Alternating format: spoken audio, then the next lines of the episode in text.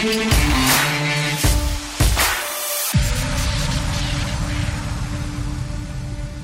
Aaron. Welcome to the Confidence Mastery podcast. I'm very excited to have you as a guest today. I think I'm even more excited because when you contacted me, you said you completely disagree with everything I said. So that just really tickled me when you said it, and we're just so honest about it, but yet so open. So thank you so much for having me here.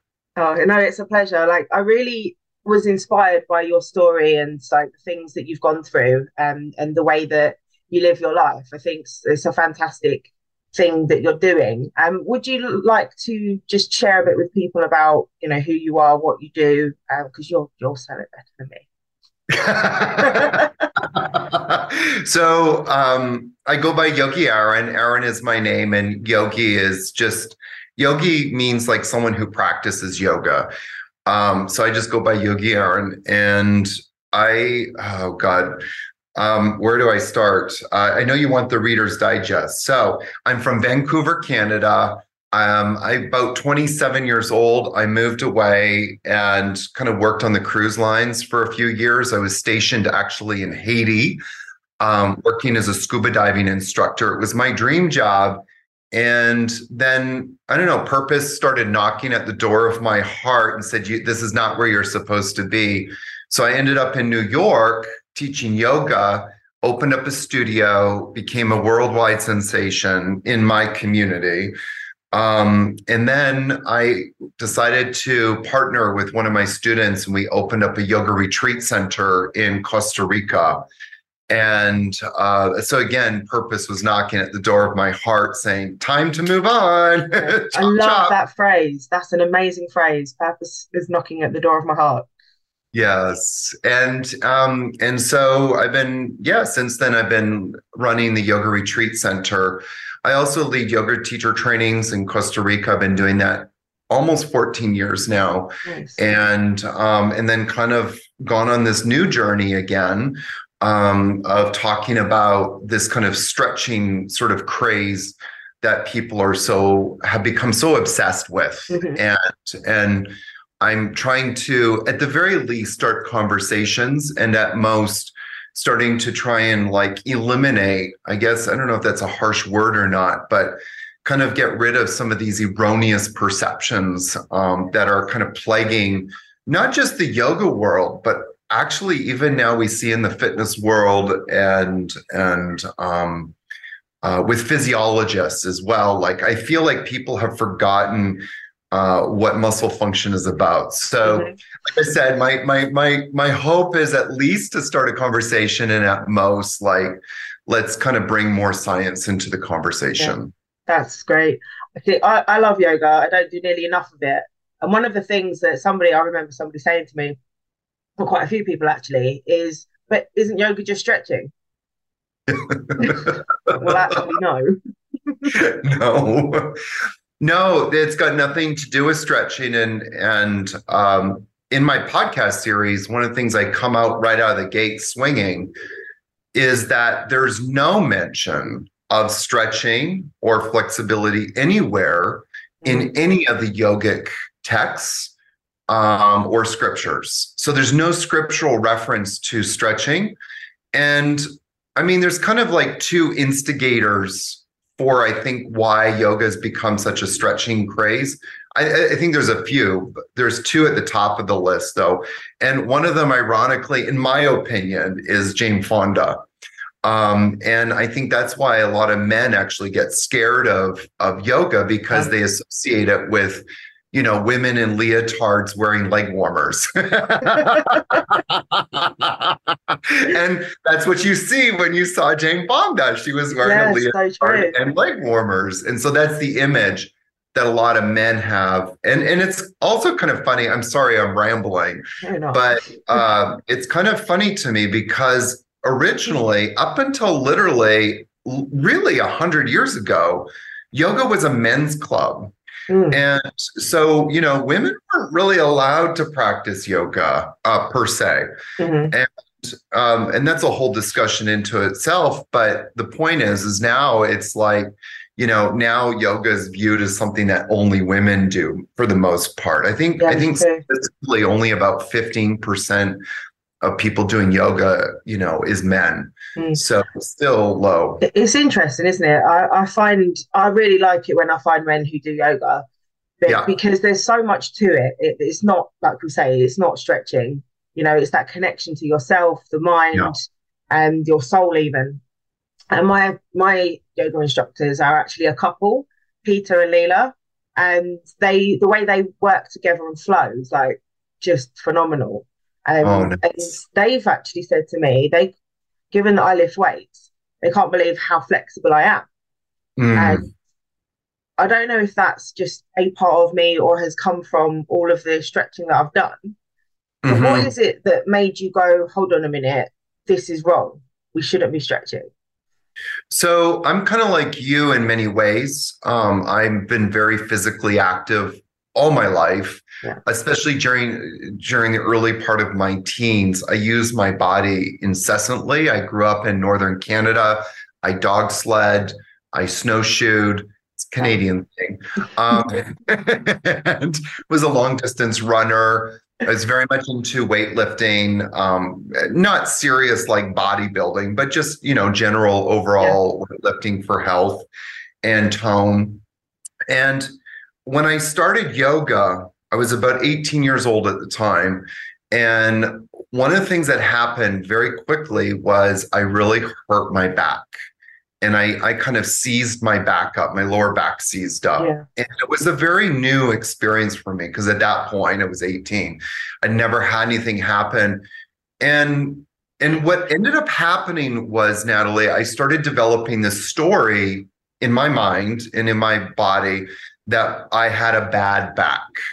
And so then I was doing yoga to kind of fix my back. And I would go to yoga teachers, and they would say things like, you need to open your hips.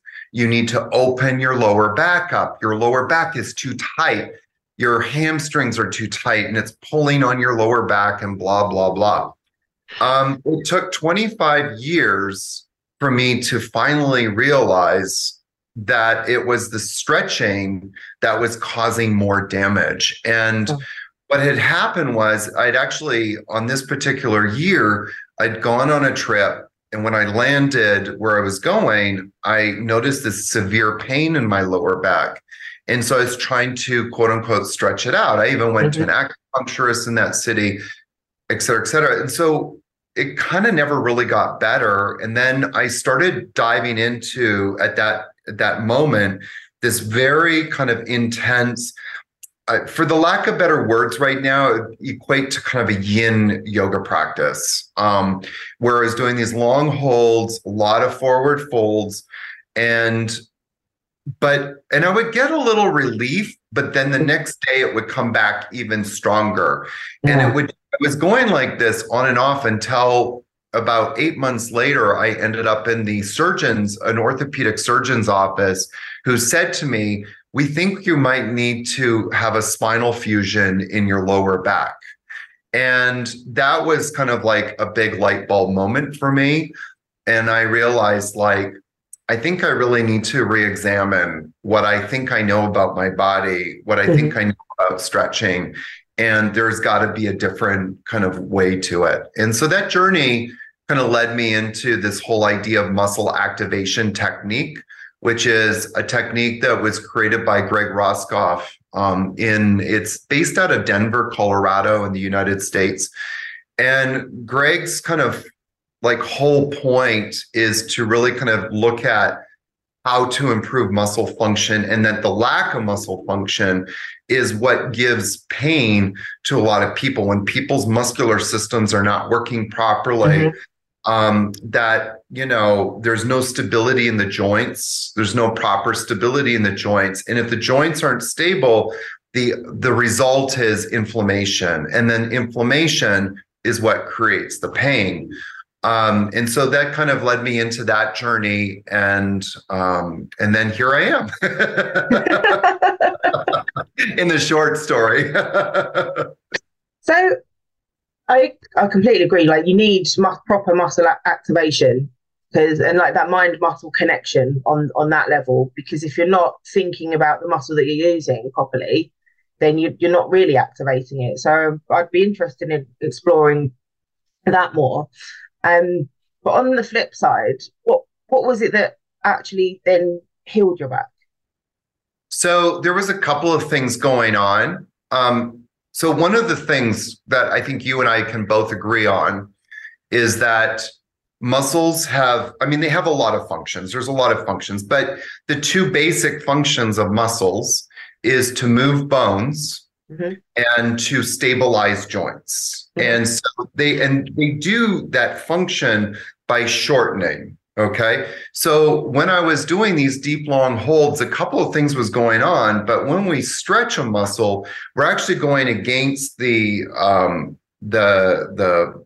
function of what a muscle is. We're forcing a muscle to lengthen. Mm-hmm. And so what started to happen was a couple of things, but one, I was going against that primary muscle function. Number two, when we stretch a muscle,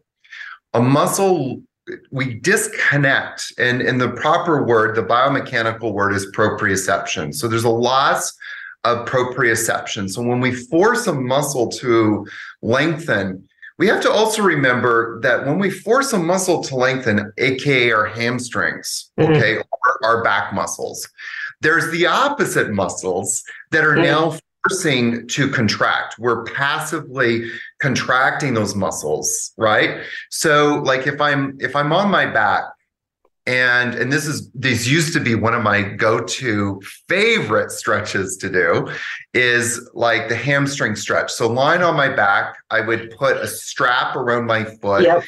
I would just hold that pose, with my legs straight. So I'm stretching my hamstring, and I would hold that sometimes for 3 to 5 minutes. Oh, that's a long time. It's a long time. Well, yin yoga, it's a long time. But what would happen then is I'm forcing my quads to shorten passively. Mm-hmm. So there's no action there. There's no accountability. And then I'm also forcing the hamstring to lengthen. And so what happens then is like the proprioception, the connection between the brain or the central nervous system and the muscle literally gets cut. It's kind of like a phone line, a phone line between the muscle and the brain. You literally are cutting that phone line. So when you come out of it, the brain no longer knows where the muscle is. So that's part of it. And then the third part of my back specifically, and I see this now a lot with a lot of yoga people especially, is that so many people are dealing with lower back issues, mm-hmm. Disc herniation and, L4, L5, L5, S1, and even L3, L4 sometimes. And what happens is those discs are getting pushed out because the lower back is in a constant state of flexion. It doesn't have that beautiful C curve. It's going opposite. So when it's opposite and it's in a state of flexion, you're pushing that disc out. So even when I'm doing something as safe as lying on my back, lifting the leg up and doing that hamstring stretch, I'm still flattening that curve in the lumbar spine. And so that disc is now starting to press on the nerves and creating more inflammation. So there's kind of two things going on. One, I'm creating more inflammation with that disc pressing on the nerves. And then when I come out, there's no stability in the joints because I've stretched them so much. And so my brain doesn't know what muscles to tell my body what to use, so there's no stability in the joints. And so I was doing that, and that's why like every time I stretched, it would temporarily feel good. Yeah. But then, within it, literally at that point, within an hour, the inflammation would come back with a vengeance. That's not a nice feeling at all, is it? It's the worst feeling I've ever had. I've had a lot of pain in my, chronic pain journey, but that was, I remember in one of the final appointments, I was going from my car to the hospital And so I parked up my car and I had to walk about maybe 100 meters or something. And it was one of the most hardest 100 meters I've ever had to walk. It took me so long because all I could do was little baby steps. Oh, no. At least you can laugh about it now. Yes, yes. Well, my teacher always says, if you're going to be a mess, be a happy mess, right? I used to have a T-shirt that said Hot Mess Express. Yes, I want that T-shirt. We got to celebrate our mess more, right? Definitely. Like being weird and messy, it just makes us who we are. Yes. I think absolutely. With modern life as well, like if you think back to 100 years ago, people were more active anyway. So we're now sat at desks, you know, we're not using our bodies in the same way that should be. So like lower back pain, a lot comes from sitting on your backside for too long. Like I know mine, like I have to, I'm up and down. I'm a fidget as well because I just get uncomfortable. I'm like a yogi without doing yoga. Like, I don't sit like a normal human being. Yes. I can't do it. So I think then you've then got the issue of people then going, okay, now I need to go to the gym and then I need to do this and then I need to do this. But actually what I find if I don't stretch, my form isn't as good. Mm-hmm. So but it's, again, like I said, like I said earlier, it's that mind-muscle connection and making sure I'm doing it for the right reasons and knowing that I'm not going to be as sore because, like, I lift really heavy weights. Mm-hmm. And if I want to do that properly, I need to know, like, my muscles are activated, they're on, you know? So if it's not, if I haven't done the stretching after and then I'm going to be sore, then I can't perform as well on the next lift. So what would you say to that?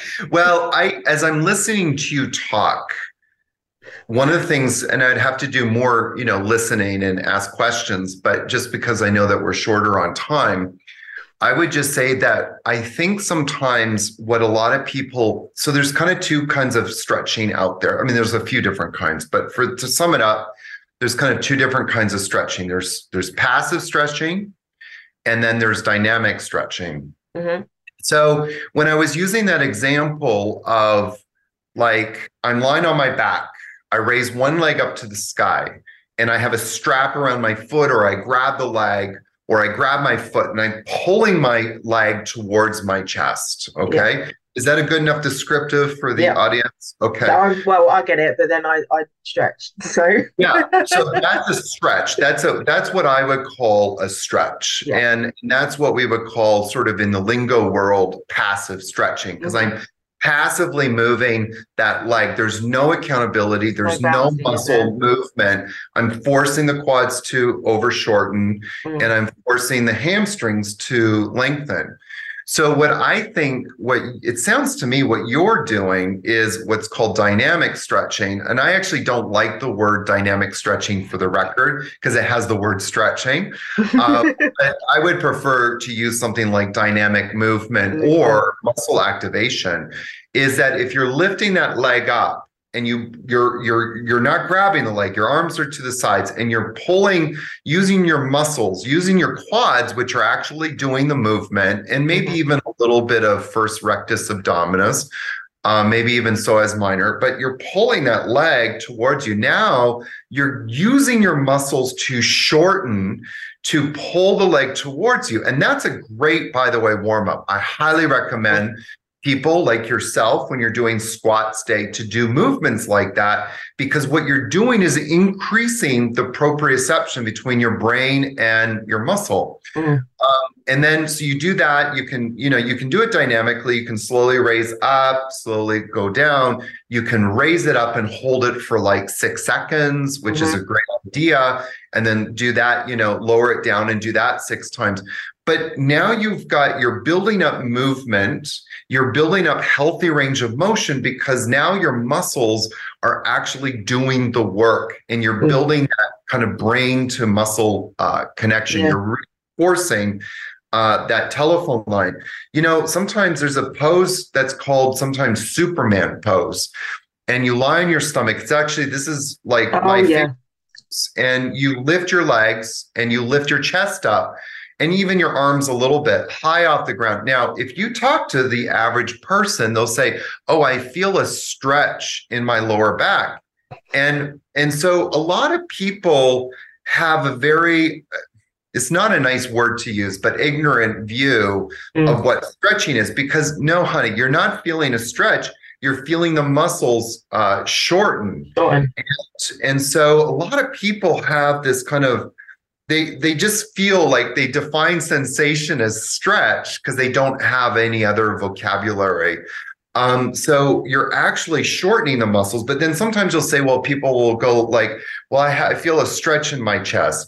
Or if I bring my arms, like I'm sitting right now out to the sides and I don't move my upper body, all I do is bring my arms back.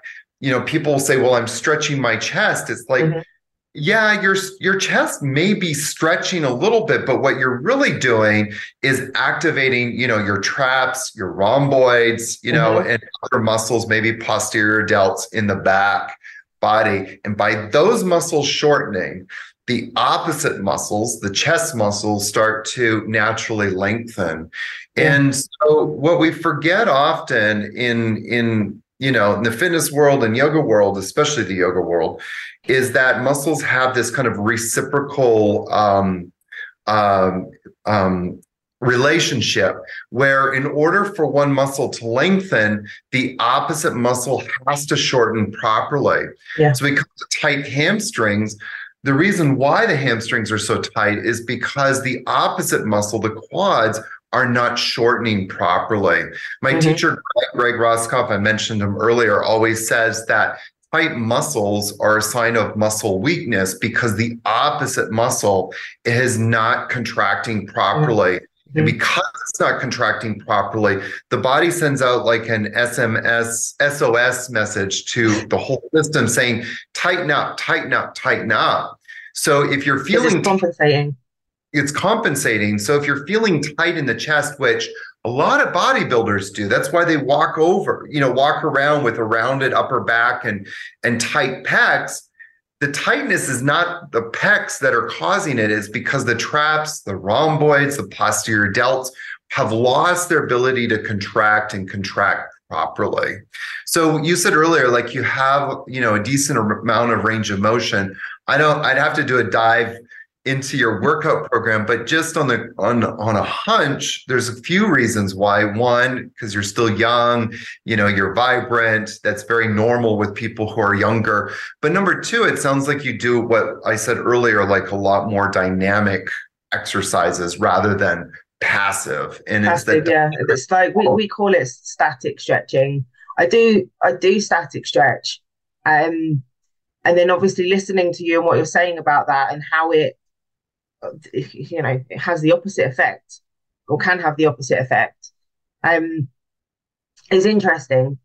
But I also think that actually moving more and using it in that way, as opposed to just a hold, is obviously better for you because it's demonstrating your range of movement.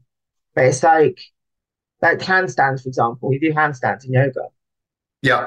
And learning to go upside down is a totally different feeling. And like the activation of the core muscles and everything that goes into basically stacking yourself up the other way. I can't even remember my point of why I went there with handstands.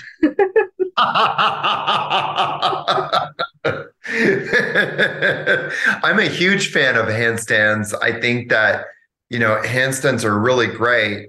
I would love to see teachers teach more, you know, kind of proper preparation for handstands, like building up, you know, that activation between the brain, literally the brain. I'm not, you know, a lot of what we say in yoga is building mind-body connection. So mind-body connection denotes this consciousness, you know, this conscious connection between the brain and the muscles you're using. So if you're doing like flies, I do flies a lot. I don't actually do a lot of bench press, but I'll do flies more because it actually targets the pecs more succinctly. And so when I'm doing the flies, I'm thinking about the muscles contracting. So that's a mind-body connection. But what I'm actually referring to when I say like a muscle, you want the muscle's ability to contract and contract on demand, it's kind of like, you know, if you get kind of pushed a little bit, your body tightens up, your core tightens up. And so sometimes you can knock somebody over just with a simple push because they don't have that, literally that brain to muscle connection. So this all happens at an unconscious level through the autonomic nervous system. And so that response time comes from this activation between the brain and the muscles, but also by building up that kind of slow twitch fibers. So, you know, as a bodybuilder, you have the slow twitch fibers, the fast twitch fibers. Many of our slow twitch fibers have started to take on fast twitch characteristics. And so we want to do is start to build them up so that they build up that kind of like ability to tighten, to contract and contract on demand. So when you're doing something like handstand, you know, if your shoulders aren't engaging your traps, some of the stabilizer muscles in your spine, the multifidus, the longissimus, you know, and then of course your core muscles, specifically the TVA and the obliques, if you don't have those muscles working, you come up into handstand, you can actually cause a lot of problems because you don't have that stability. And so building up stability is what I'm trying to do with people so that that connection between the brain and the muscles becomes stronger. That connection becomes severed due to stress and trauma and overuse. And so all of those three things create stress, create inflammation in the nerves. And that inflammation in the nerves starts to disrupt the communication system between the brain and the muscle. So what we want to do is to fortify that connection as much as possible. See, that to me makes a lot of sense, like, you know, because it, well, just because it does. I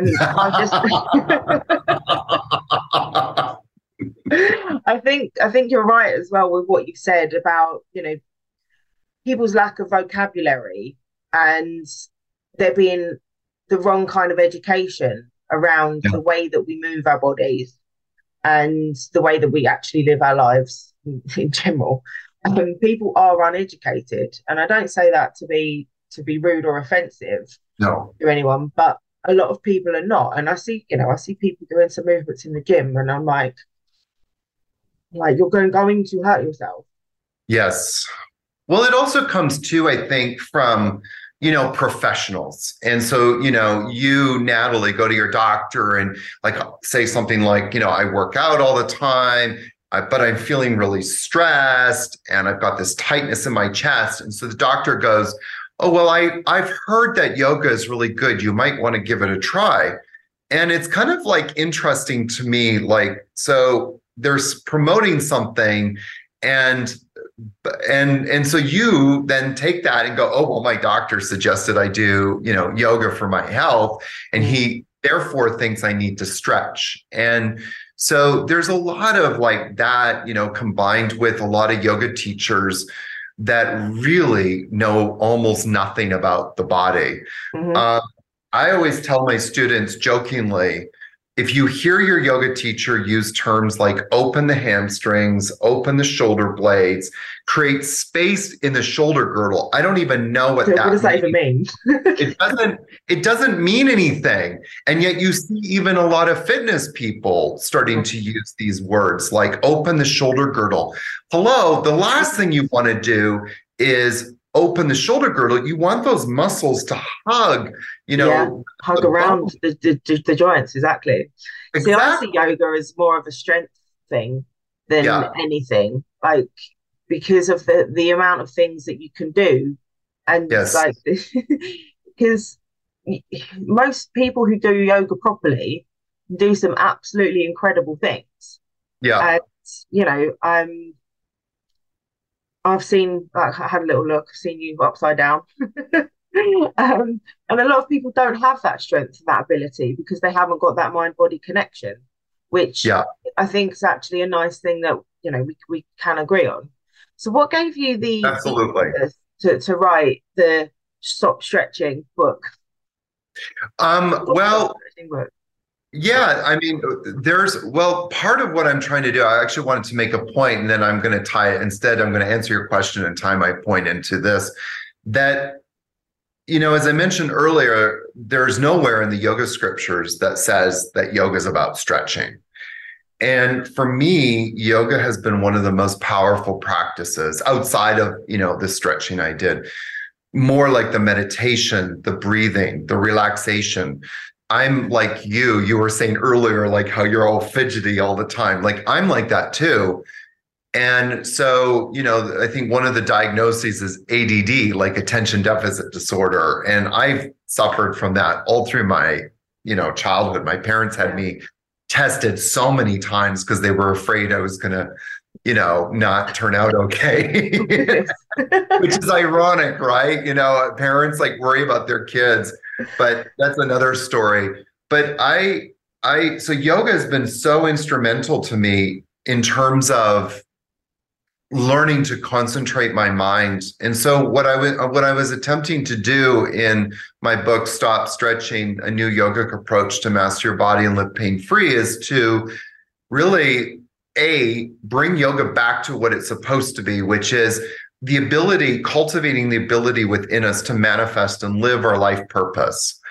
And the second thing was to kind of start flipping the script on stretching and flexibility, and starting to show people like how to practice yoga without stretching, without that kind of component in our mind. And so giving people an opportunity, an avenue. I just led a retreat recently, and I had a physiologist come up to me who was in my retreat. He said to me a couple of things. One, he said, I so much appreciate your level of understanding the human body. I've never met a yoga teacher like that before. Oh. Had your understanding. Number two, I've never met a yoga teacher that could combine the physical, like AKA the muscle activation, the body awareness, with the spiritual. And so my mission is to start combining those two, because sometimes you'll see, like, you'll take these yoga classes and they're very kind of airy-fairy, they're very ethereal. They're really nice. I'm not, that was not me being sarcastic at all, please. I love those kind of classes.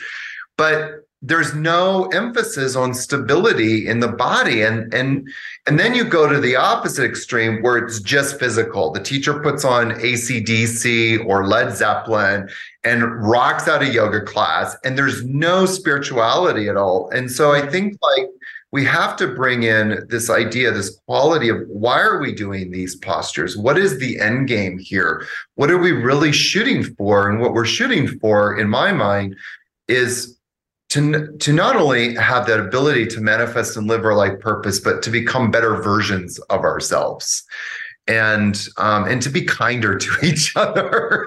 That'd be nice, wouldn't it? People can be so horrible. Like I said before we started, you know, it's easy for people to disagree and then fall out. But I believe in good, healthy debate and discussion. You know, you can be friends and not fall out just because you disagree on something. Yeah. And that's why I thought, let's have this conversation and let's see where it goes, and, you know, what your actual thoughts around it are and where it comes from. And the way that you described it describes it perfectly. And that works for you in the way that you practice and the way that you teach. I'm very interested in your retreats. I too host retreats, not yoga. So you host them in Costa Rica. Yes. I lead retreats. I actually have led retreats all over the world. I've led almost over 100 retreats around the world. And but lately I've been obviously focusing more on my, you know, leading retreats at Blue Osa, but we also welcome other yoga teachers to bring their groups. And so we host probably about 25 yoga retreats a year currently, with other yoga teachers who bring their students to us. Yeah. Yeah.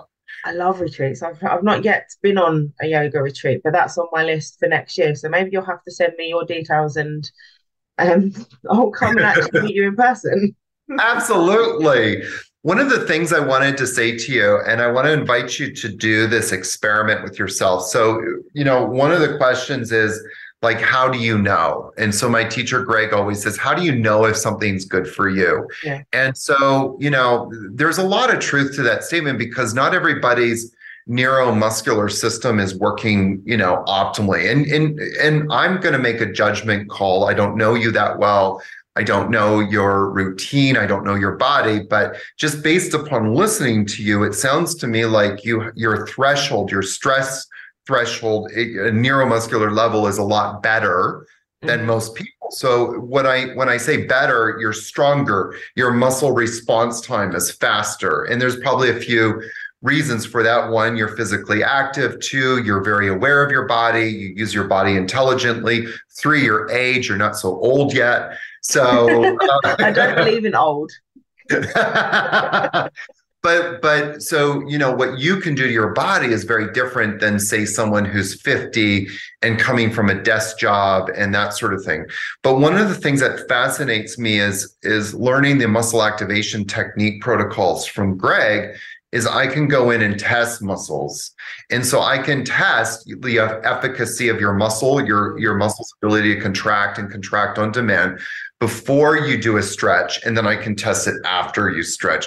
But most of the time, people test weak after they stretch. And so one of my favorite, like when I'm leading my retreats, one of my favorite demonstrations, there's a few that I do, but always on teacher training day, I start off with this demonstration. You lie on your back and then you lift your right leg up and then lower it down. You lift your left leg up about 30 degrees, not all the way up, just 30 degrees. And you just kind of feel like how much effort that did that take me. And then we do a little bit of quad activation. So we get the quad strong and then we do that exercise again. We lift the right leg and people are going, oh my God, my leg just floated up. And then, you know, and then we do it on the left side and they say, oh my God, my leg just floated up. Yeah. And then we do the knees to chest. So we hug knees into chest and we use our arms, our hands to kind of pull the knees towards our chest. And then we repeat it. And everybody always says it feels like a lead weight afterwards. And so there's like little things that you can do. And I would invite you to just experiment and just kind of see like, okay, what would happen? Like, okay, I get my quads activated. And then I stretch them. I stretch the hamstrings because, you know, there's muscles have reciprocal effects. Yeah. And then repeat it and just see if you can start to sense that impact on your body.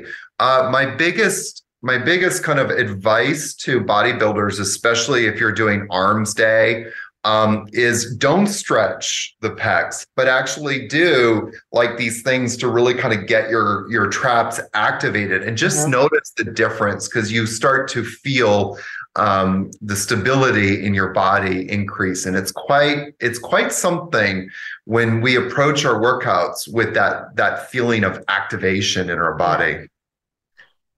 That's going to go and test that exercise, but I can already tell in my head why that happens.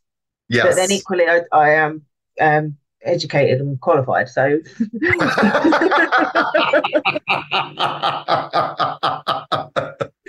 it makes sense. But obviously, what you talk about, it is very against the mainstream. Yes. And what people are really taught. So what gave you the confidence to actually speak out and go, hold on a minute, no, what we're doing is wrong? Well, when COVID happened, just before that, I'd already been studying MAT and getting my certification. And I got into studying muscle activation technique with Greg Roskoff to kind of, at the very least, try and learn something more about my body. Yeah. And at the most, try and develop more curriculum for my own yoga teacher trainings. So the question was, how do I bring this into the yoga world? Because, you know, what we're doing in MAT is not what I teach. I don't teach that. That's Greg's thing. I'm certified to do it and I do it one-on-one, but even the idea of trying to do it in the class is just not possible. So I was trying to think of well, how do we do this? And so I started going through the different 7 systems of the body, muscular systems. I've defined it as 7 muscular systems. I know that there's more, and I kind of put this systemology together. It was really, again, to try and educate people at a basic level and in a fun level, what muscles are doing what. So we look at trunk rotators, for example. Well, what are the importance of trunk rotators? Why should we even care about them? Looking at trunk flexors. If you say flexion to most people, they don't know what you're talking about. And so trying to just start to create a fun way to educate people. What happened was as I was leading my teacher trainings, I started to and implementing these kind of Ayama, applied yoga anatomy and muscle activation techniques. As I started to apply these Ayama teachings within, I would say 6 to 10 days, every single person that came in with problems, and it was usually, 90% of students always had pain in their shoulders, back, knees, etc., wrists. All their problems disappeared between day 6 and day 10. And I started to go, this is kind of phenomenal. I expected results. I didn't expect it to be this dramatic. And so at the beginning of 2022, I started thinking about my purpose again, and purpose was knocking at the door of my heart. And I thought, you know what? Let's go for it. And that's what kind of motivated me to write my book and to create the podcast and start doing these things. And it's been quite phenomenal. About 30% of people think I'm crazy and, an offshoot of a satanic cult. 30%. That's a bit far. No, I'm serious. I've had actually people message me who tell their yoga teachers about me, and they get vehemently angry about this and say crazy things. And so, but 30% of people think I'm a crazy grandmother who needs a shawl to keep her warm because she's got too many loopy ideas. And then 30% of people are starting to go, wow, this really makes sense. And we should talk more about this and at the very least try it out. So it's kind of motivated me again, just to create a conversation. And my goal, overall arching goal, is really to flip the script in the yoga world on stretching and flexibility. It's really become, you made a comment earlier, looking at what yoga teachers can do. And it is quite phenomenal, but it's also important to add that so many of those people that you see doing those crazy acrobatic stuff has nothing to do with yoga. It's just beautiful. It's beautiful gymnast kind of stuff. That's not yoga. And the second thing to kind of note is so many of those people do have a gymnast background or a dance background. And so you get these people, these professional people. There's this gentleman, I won't mention his name, but he's very handsome. And very, the girls love going to take his trainings. But he admits, one of the things he's very famous for is doing handstands and doing one-arm handstands. But he admits that he's actually been walking on his hands since he was 4 years old, and a gymnast. So that what he did was, in a very, good marketing way, is take what he knew and call it yoga. And then everybody wants to be like him. And so, which is fine, it's great, but that's not what yoga is about at the end of the day. And so I want to reclaim that and help people to genuinely start to feel that their purpose is knocking at the door of their hearts and wants to be acknowledged and manifested. So I think that's beautiful. It's one of the things that we help people do, is to find their purpose and their passion. So to truly, for want of a better phrase, to live your best life, because you only get one. Yeah. So, you yourself, you've had chronic pain, health issues, and some dramatic things happen that have led you to where you are. And you keep going despite the 30% of people that think you're crazy, and you've got the confidence within you. Yeah. To keep putting that out. And I think that's admirable. Thank you. I appreciate that. I mean, I've done a lot of, I finally realized just recently, when I say recently, like in the last couple of months, that my sweet spot for happiness in my life is kind of going against the grain and to be a trailblazer and to, like, I've done it several times in my life. I never really acknowledged that part of myself. And so I'm kind of starting to realize, like, my sweet spot is in having conversations that, like, that can make people think. And I find myself sometimes, even though I agree with a person and their perspective, sometimes I'll even flip my own perspective just to kind of like create dialogue or create like, hey, let's open up this conversation. Let's look at life differently. Let's get out of our box of how we think. And, you know, doing the work you do, you know, like, all of us are living in a prison of our own mind, you know, this box in our own mind. And one of the quotes of one of my teachers says that the mind is either the warden of your prison or the key to your liberation. Wow. And I'm always kind of trying to stretch my own mind and trying to look at life differently so that I never get stuck or stagnant. Yeah. Same. And that it leads to more confusion, which is this heaviness in the mind. So I'm always trying to keep myself light and out of the box. Yeah. So you don't want stretching your mind, but not your body. Yes, exactly. There's a good word for the use of the word stretch. Definitely. What sort of things do you wish people would ask you and talk to you about that they don't?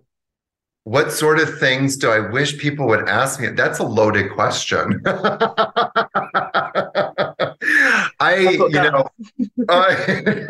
don't even know if I can answer that. I mean, I love when I'm, you know, unless I'm teaching or doing interviews in this kind of format, I don't go around talking about this stuff. I don't. Okay. And even when people ask me, I'm always like, you know, If I get, you know, the retreat center, even if people ask me, I'm like, you know what, there's a copy of my book here. Go read it. And I do that because I just don't like, you know, it's like in my regular life, I love talking about wine. I love talking about food. I totally hear you. Some of my friends, like, they used to ask me for PT advice when we're down the pub. I've got a beer in my hand. I don't want to talk about that. Yes. Yeah, I've got a glass of wine in my hand. I don't need to talk about the meaning of life right now. No. No. What sort of things? I mean, you said you like wine, you like food, travel. I like all of the same things there as well. So, and also like living outside the box. What does living outside the box really mean to you? Means a few things. I mean, this idea of living out of the box, I've always lived my life out of the box, but I would say, honestly, around the age of 44, 43, so I'm 51 right now, but around the age of 43, I started to realize I was going soft. And I mean soft in so many ways, my body, my mind. There was a certain level of comfort that I thought I needed to have in life. There was a certain amount of like, you know, I've worked so hard. I don't need to work anymore. You know, I just want to just do nothing. And I started to notice like that attitude was pulling me back. And then I realized I was getting too comfortable.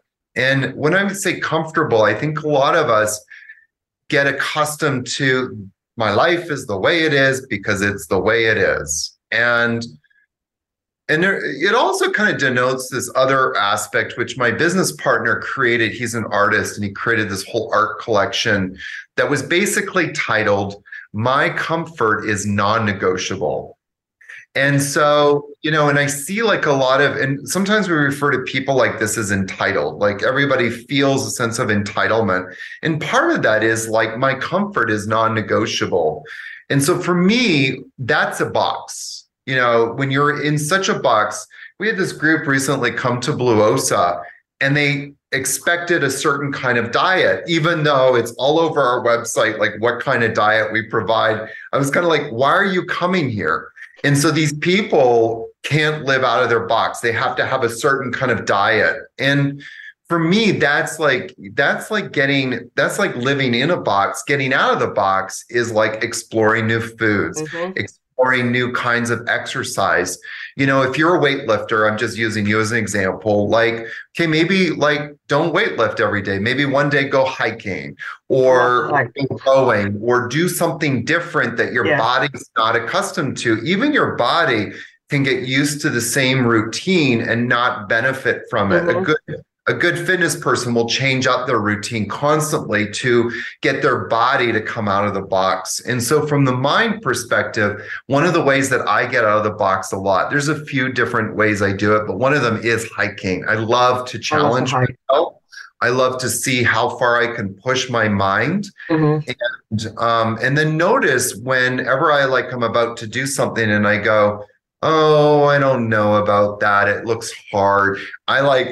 Sometimes, most of the time, I'll catch myself and then I'll just go do it. Just because I know that if I fall into that trap, I will start to develop this habit in my mind that I'm weaker than I really am.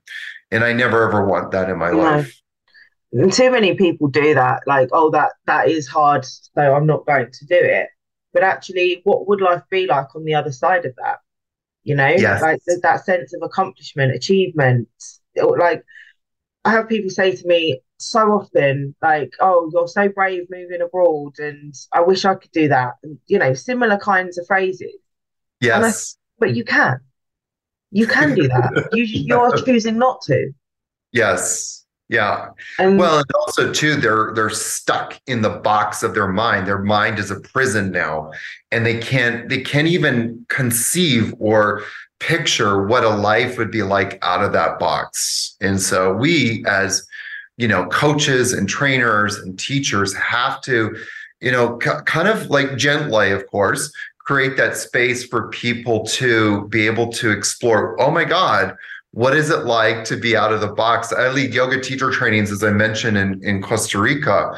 And you would be shocked to know how many of those people coming always say this is the first trip outside their country.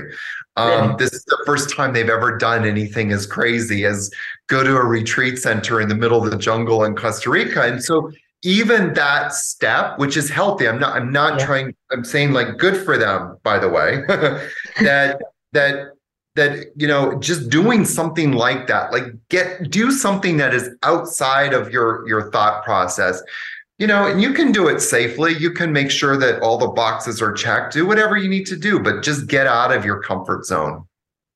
That's where confidence is built, isn't it? You know, you can't, you can't achieve much in your comfort zone. It's like comfortable. And people do want that. But I mean, if you want a special life, then you need to do different things and do the things that other people won't. So, you know, going on retreats, going and exploring different parts of the world. And that's why I love to travel, because I like to see different cultures and food and see different scenery. So I can see what I can bring back into my own life and then give to my people, you know? Because like it's like a shared experience. Well, Absolutely. So what's your favorite thing to do when you're not at work? When not working, teaching. My favorite thing to do. I have a few different favorite things. As I mentioned earlier, food. I love to cook. And I love to cook for people. I've realized that food is my love language, both to take in, but also to provide. I love food. I love tasting different things, but I also love walking. I've taken up walking, turning 51. I'm realizing like I don't need so many high impact activities in my life. So I do a lot of walking. I love hiking. Hiking, as I mentioned earlier, challenges me. I love also exploring. I just had three friends visiting me from outside Costa Rica, and I took them on a tour of Costa Rica, and we went waterfall chasing. And so we hit up like probably about 10 waterfalls in the space of 3 days. That's amazing. I love nature. I spend as much time as I can in nature when given the opportunity. And I love sharing that experience.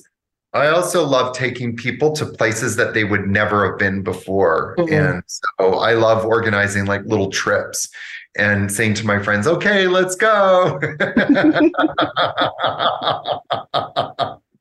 So it seems like we're very similar after all. Absolutely. We have more in common than not. I'm definitely going to look up your retreats and look at attending, because I'm very interested in the work that you do and also getting out of my comfort zone and visiting new places. Tell us about your podcast and where people can find you. Yeah, just before I do that, I want to just say be careful, because once you come to Costa Rica, I have a feeling you won't want to leave. So it'll upend your life. Actually, true story. I had one of my students, her name is Morgan, and she'd never left Canada before. And she was so scared. She was actually crying going to the airport. And it was her mother that just kind of gave her the final push. She finally got to Costa Rica. And 7 years later, she's living here like now. And she's bought property. And so, it's just interesting. There's a line from Lord of the Rings, be careful what happens when you step out of the door. Because a whole adventure is waiting and you may never look back. I think adventure is amazing, though. It gives you so many opportunities, and like you can meet some incredible people. You just have to step outside the door, like you say. I love the British system that encourages, I don't know if they still do this, but I know they used to do this, encourage, people to have their gap year. Mm-hmm. And, just to go somewhere, do something different, see life differently. And, you look at a lot of people in the US and even Canada to some degree that they don't even have a passport. I think it's like 20% of people only have a passport. That means 80% don't. It's really high. Yeah. And so it's just this, I always say to people, stop going to school, go travel, learn something real about life. Yeah. And have, one of the ideas in yoga is that we cannot be free in life until we have direct experience of reality. And so, getting direct experience makes us more confident, makes us more, sure about who we are as individuals and how to interact better with other people. But my book, my podcast and book, both titled Stop Stretching. The podcast really takes people on a journey of my own journey. But also one of my favorite, there's a few favorite episodes in there, but one of them is number 3, which is all about the science of what happens when we stretch. And why and what to do instead of stretching. What is the alternative? So I highly recommend people listen to it, because if for any reason, it'll just start to educate you a little bit more about your body. And that's also my book. My book, I really designed it for many people. I had many people in mind when I was writing it, but one of them was just for the simple person who never really liked anatomy as a child. Just for the record, I failed miserably in all science courses up until grade 12. I never really got it. It didn't really compute until I started getting into my own body and going, oh, there's my psoas. That's what it's supposed to do. There's my longissimus. That's where it's supposed to do. That's my quads, my rectus femoris, that's what it's supposed to do. And that's what it feels like when it's stronger. So the book is, in a fun way, taking people through a journey of their body and trying to empower them with information so that they know how to begin healing themselves. Nice. That's beautiful. I'm going to go do some stretching.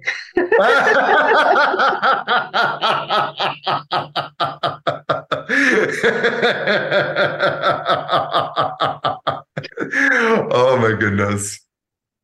I actually didn't stretch today, so I just left because I knew I had to come and have this amazing conversation. So where can I will obviously put all the links and stuff in the show notes. Where can people follow you, find you, Because I agree with online stalking, just not in-person stalking. Yeah, sure. I mean, people can go to my website, yogiaron.com, yogiaron.com, which I know will be in the show notes. But one of the things in there, it's kind of an access portal to the podcast. You can actually search Stop Stretching anywhere you get your podcast.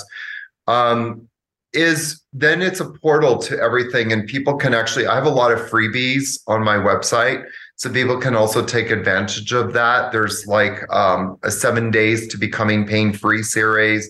And I have other things. If they go to my website, they can get access to my Dare to Become Pain-Free Challenge, which is a 15-day thing.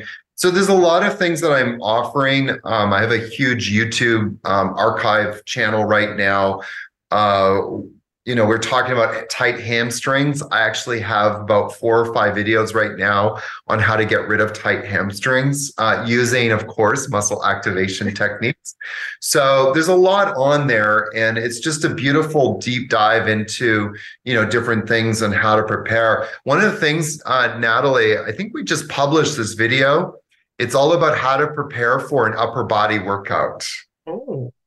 Yeah. Ooh. I'm going to check them out. And it doesn't involve stretching. Yeah. Well, it's a very provocative way of promoting what you're saying, because actually a lot of what you do, it isn't, well, none of it is stretching. And yeah. I like the fact that you've gone provocative with it and controversial and said, like, no, this is it, because it hits back at the mainstream and it gets you in front of people, which is a very clever thing to do. Working on it step by step. I've only been at this for a year, and I've managed to amass a little bit of a following, and I just keep hoping to, at the very least, continue the conversation. Because there's, like I said, there's so many erroneous perceptions and erroneous statements made by even people that are quote unquote professionals. Mm-hmm. And so I'm trying to, create more awareness so that people understand when a fitness trainer goes, okay, we need to open up the shoulder girdle, that they really should turn around and run away from that trainer. That's a strange. I've never had anybody tell me that, so I think I've been lucky. Oh, thank God. If you could leave people with one tip on helping them to improve their confidence, what would it be? I would say, wake up in the morning and ask yourself it can be a simple thing. It doesn't have to be a big thing. What is one day I can manifest and live my life purpose, and go and do it? And it can be as simple as, I'm going to make the effort to be really kind to somebody, or I'm going to walk a different route to work today, or I'm going to eat healthier today. I'm going to mindfully eat healthier. Or whatever it is, it doesn't have to be a big thing. It could be a big thing, but it doesn't have to be. It can be something really small. And then when you go to bed, ruminate on what you did and take gratitude that you had the opportunity to live that way for that day. I love that. Thank you very much. On that note, I'm going to say thank you. I really enjoyed this conversation. I hope you did too. I loved it. And I'm so happy you had me on. And I'm even happier that you had the balls to say right up front, I completely disagree with you.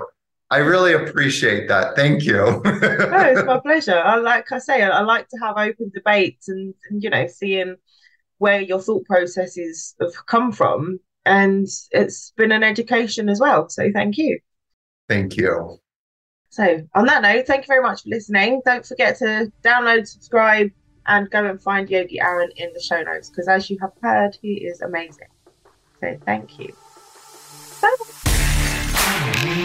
Bye.